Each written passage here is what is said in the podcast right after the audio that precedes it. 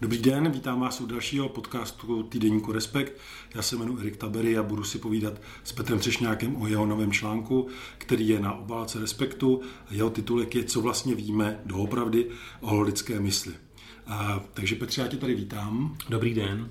A moje eh, první otázka je taková obligátní. Proč eh, tě tohleto téma zaujalo a proč o něm teď píšeme Respektu? Já píšu do Respektu pravidelně takový psychologický sloupek, nebo není to vždycky psychologie, ale pokaždé se to týká nějak lidské, lidského prožívání, lidské mysli.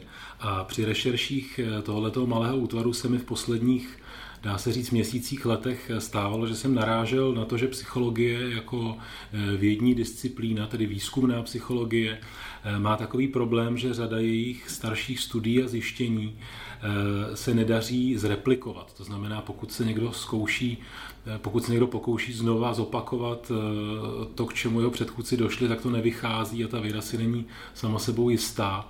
A zaujalo mě to jako takový případ eh, nějaké krize, která má zobecnění i v tom, že se to netýká jenom tohoto oboru, ale i několika dalších. Tak jsem se na to rozhodl podívat trochu důkladněji.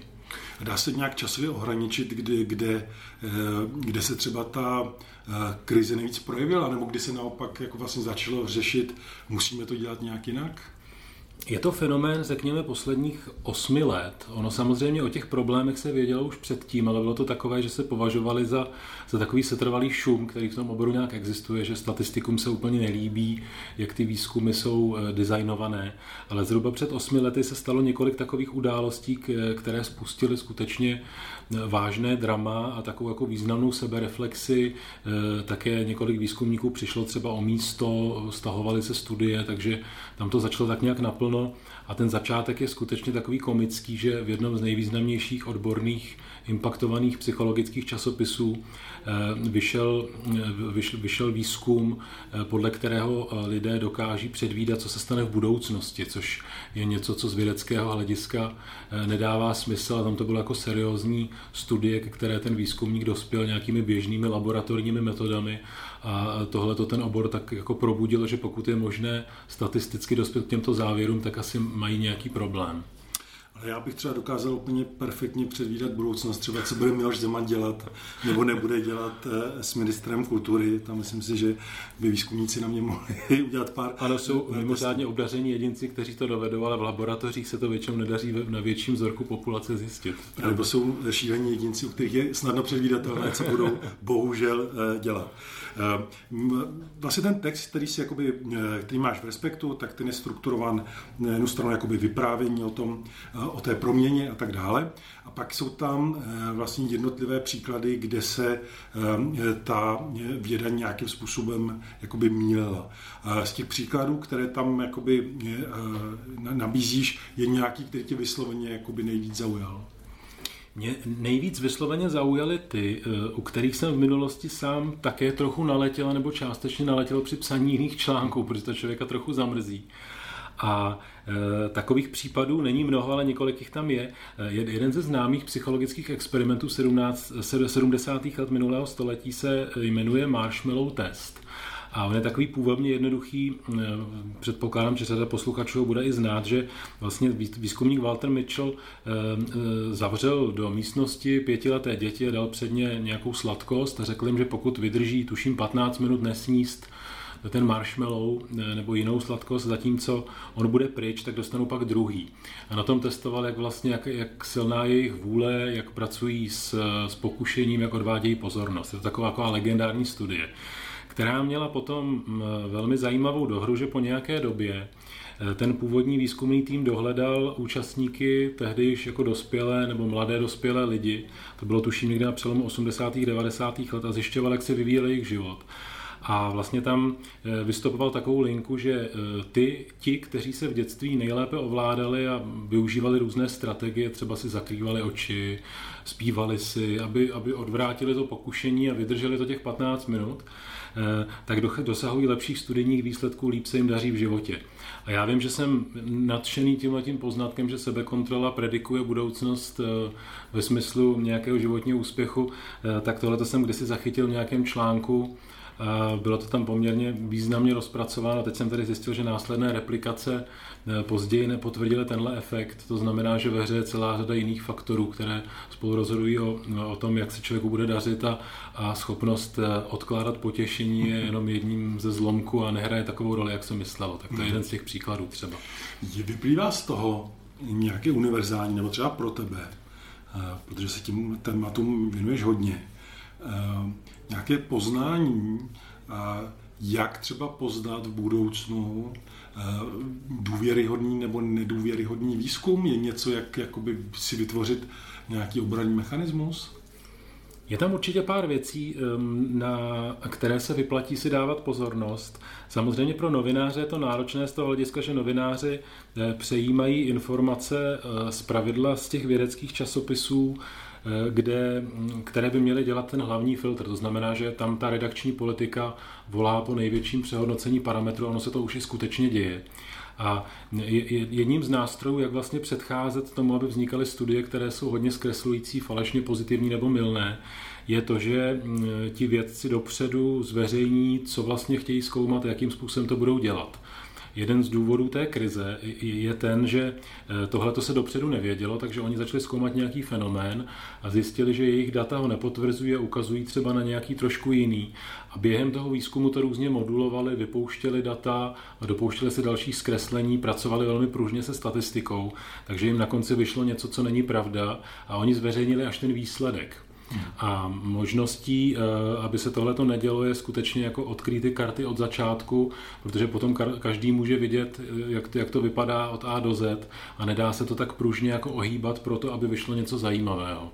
Což je to, co ta psychologie, jak už jsem říkal, není sama ten problém eh, té, té, té, zhoršené replikovatelnosti se týká dalších oborů, ale, ale tohle to je recept, jak, jak to zlepšit.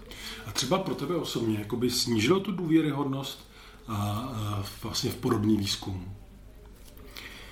Tam jeden eh, z hlavních aktérů tady té krize, ten, který stojí na té progresivní straně, na ty problémy poukazuje a založil takové centrum pro otevřenou vědu. Je to americký psycholog, jmenuje se Brian Nosek. Tak tam říká jakou zajímavou věc, kterou v tom článku cituju. On říká, že věda je, věda je důvěryhodná, protože nevěří sama sobě. A to znamená, já myslím, že my máme tendenci se na vědu dívat jako buď to na něco, eh, na něco nevyhnutelně pravdivého, a, a nebo z hlediska nějakých jako předsudků e, tu vědu třeba odmítat, což se děje části populace v případě klimatické krize, očkování a dalších takových kontroverznějších témat. To, to, to, k čemu jsem dospěl eh, studiem materiálu pro tento text, že vlastně, že ta věda neu, jako neustále nějak adjustuje eh, to, jak sama ten výzkum vede a u toho velice často kráčí po falešných cestách.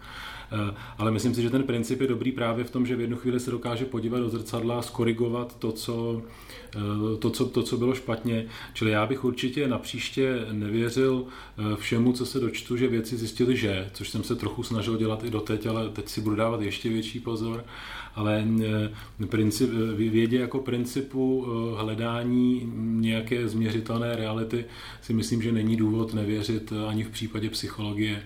Ještě jsem chtěl dodat takovou důležitou věc, že eh, ten můj text se týká výzkumné psychologie, netýká se takzvané klinické psychologie, eh, takže kdokoliv má nějaké duševní potíže, tak po přečtení eh, aktuálního respektu by rozhodně neměl váhat s tím, jestli se vydat k psychologovi, protože ta relevance té pomoci na té skutečně nic nemění to, že výzkumy v nějaké oblasti jsou trošku jako ohnuté, protože to je, to je jiná disciplína malinko. Hmm. To je vlastně strašně zajímavá věc, protože já se vlastně s tím setkávám často my, když píšeme o věcech, které souvisejí nějakým způsobem s klimatem, tak jako drtivá většina těch, od, těch hlasů těch odpůrců je, že ale před deseti lety nějaká skupina vědců prostě pohnula čísly a už jim prostě nemůžeme věřit. Myslíš si, že tady vlastně jakoby čelí ta věda eh, na jedné straně nějaké nedokonalosti, které se snaží, kterou se snaží třeba upřímně odhalovat, ale to odhalování právě jakoby u těch lidí eh, funguje tak, že tady bude prostě zeď, my to nepřijímáme, protože se jednou prostě tehdy a tehdy pletli? Mm-hmm. Já, si, já si myslím, že to, co pojmenováváš, je skutečně to největší riziko, které tahle kauza přináší. A pokud by, pokud by nedůvěryhodnostní kauza podobného rozsahu vypukla v jiném vědním oboru, jako je třeba ta medicína právě, kde lékařský výzkum velmi často čelí podobným problémům, tak to skutečně může být problém důvěryhodnosti z hlediska většinové veřejnosti vůči vědě. Já mám dojem, že to, co nás asi, aspoň doufejme, jako lidstvo nevyhnutelně čeká, je skutečně přijmout, že ty věci nejsou ani jednoduché, ani černobílé Eh, protože jinak se, jinak se ta rovnováha v tom poznání jako nedá nacházet. Jo. Věda se mýlila mnohokrát v minulosti a mnohokrát v budoucnosti se mílit bude, to je nevyhnutelné. Navíc si myslím, že to není jediný pramen poznání, že že nějaký takový jako zdravý rozum, intuice a další věci v tom mají také, také své místo a eh, jak už to tak bývá, tak prostě v tuhle chvíli ta psychologie asi nemá lepší možnost, než jako jít, eh, jít s těmi kartami ven a pořádně se na ten problém podívat a v tomhle smyslu já věřím jako v sebereflexi, ačkoliv nepochybuju o tom, že tahle ta aktuální psychologická krize se dá velmi dobře využít jako palivo proti evidence-based přístupu jako takovému. To bohužel se uh, už možná i děje nebo dít bude, ale asi nemáme jinou možnost, uh, alespoň my, my, co se snažíme nějakým způsobem přemýšlet v kontextu a ne, ne informacemi manipulovat, než se skutečně jako podívat do zrcadla a říct si, co na těch, co na těch principech, na kterých ta společnost stojí a ten vědecký jeden z těch základních jako momentálně nefunguje, jak to vylepšit. No. To je asi podobně jako u novinařiny, to znamená, ne, nejsme bezchybné stroje, nicméně ten rozdíl mezi kvalitou a nekvalitou je, že když se stane chyba, tak se jakoby přizná a umí se s ní udělat nějaké eh, závěry. A jestli si to dobře pamatuju, tak vlastně v tom textu zmiňuješ eh, vlastně nějaký generační zlom že to poznávání těch chyb jakoby sebou přinesla eh, nějaká jiná generace. Mohl bys to nějak jakoby popsat, v čem je ten zlom a v čem je ten jiný přístup? Určitě. Ono to s tou novinářinou má ku podivu až hodně společného, protože určitě znáš takovou tu starou známou novinářskou poučku, že pravda by nikdy neměla stát v cestě dobrému příběhu, kterou si říkáme samozřejmě v legraci, ale um, celý ten problém, který se v té psychologii ukázal, vlastně vychází z fenoménu, který objevila psychologie a kterému se říká konfirmační zkreslení. A je to velice dobře zdokumentovaný, eh, zdokumentovaná tendence lidské mysli, kdy my máme tendenci si potvrzovat to, co už si myslíme a ne zjišťovat objektivně realitu. A tahle tendence je nevyhnutelná a měli, mají novináři, bez pochyby, hmm. a ukázalo se, že ji mají i psychologové, kteří měli tu objektivní realitu mysli zkoumat, že prostě to, čemu věří, nebo to, co se usmysleli prokázat, tak, tak mají tendenci jako ohýbat to tím směrem. Eh, což si myslím, že je velké eh, riziko zpravodajské novinařiny jako takové a my bychom si měli být vědomi toho, že jako profese ho máme, ne se tvářit, že ho nemáme a eh, reflektovat tak svoji práci. No a ten generační zlom prostě přišel s tím, že vlastně ta mladší, vesměs mladší generace psychologů se pokoušela některé ty slavné studie zopakovat a oni úplně fatálně nevycházeli. A najednou, je to trošku to zjednodušuju, byly tam jako výjimky, ale ve z těch, z těch nestorů, z těch klasiků eh, byla slyšet hlavně obhajoba. Jo, ne, ne, my jsme to udělali dobře, vy máte špatnou metodologii, nech, nechte to na pokoji. Tohle to je jako klasika. No a těm mladým se to samozřejmě nelíbilo. A e, protože jako najednou viděli, že byli vychováni v systému, který trošku produkuje e, ty dobré příběhy, ale méně už tu pravdu.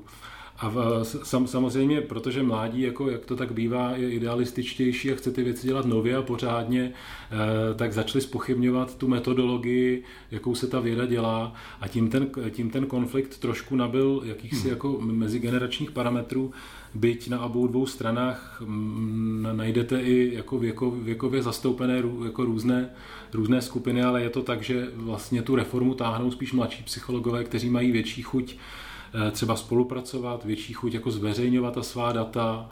A ono to souvisí s proměnou společnosti, že starší generace nebyla jako zvyklá všechny, všechny svoje, všechny údaje nebo všechny data běžně ukazovat.